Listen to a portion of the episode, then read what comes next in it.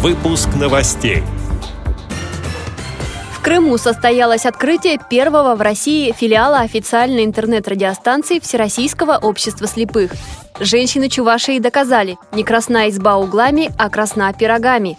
Тверские теннисисты с проблемами зрения боролись за медали в областном конкурсе. Десятки слепых и слабовидящих спортсменов в Липецке вышли на соревнования «Лыжня России-2016». Далее об этом подробнее в студии Анастасия Худякова. Здравствуйте! Начинаем выпуск новостей с события, о котором в последнее время много говорили. Теперь о жизни слепых и слабовидящих жителей у Черного моря россияне будут знать больше. В Крыму 26 февраля состоялось открытие первого в России филиала «Радио ВОЗ». Оборудование для крымской студии предоставил культурно-спортивный реабилитационный комплекс ВОЗ. Помогли и спонсоры. Какие надежды инвалиды по зрению Крыма возлагают на редакцию средства массовой информации, рассказал председатель республиканской организации ВОЗ Владимир Павленко. В единственном пока регионе России открывается филиал «Радиовоз». Ну, поскольку мы знаем, что «Радиовоз» слушает не только в России, но и во многих странах мира, Поэтому мы через радиовоз Крым тоже будет иногда выходить на мировую арену. И нас будет тоже наши новости, наши дела знать во всем мире. Поэтому я считаю очень важное событие. И в одном регионе больше такого нет. Думаю, это вызовет большой резонанс у наших инвалидов по зрению. Два человека, пока они будут работать на общественных началах оператор и редактор, она же, видимо, и диктор. Я вам скажу, что не только крымчане, даже из других регионов России интересуются. В этот же день у крымской организации ВОЗ также появился свой компьютерный класс, где будут обучать работе с цифровой техникой незрячих пользователей.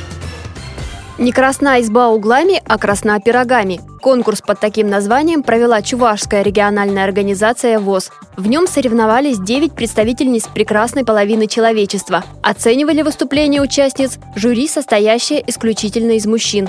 Для победы в первом туре девушкам и женщинам нужно было интересно рассказать о себе. Чтобы запомниться зрителям, участницы читали стихи, исполняли песни, отвечали на вопросы. Второй тур программы оказался весьма непростым, но уже для членов жюри. Сложно было оценить, чье же блюдо вкуснее, ведь каждая участница привезла на этот конкурс все самое лучшее. В итоге абсолютной победительницей стала Мария Куркина. Благодарим за предоставленную информацию общественного корреспондента «Радио ВОЗ» Олесю Гавриленко.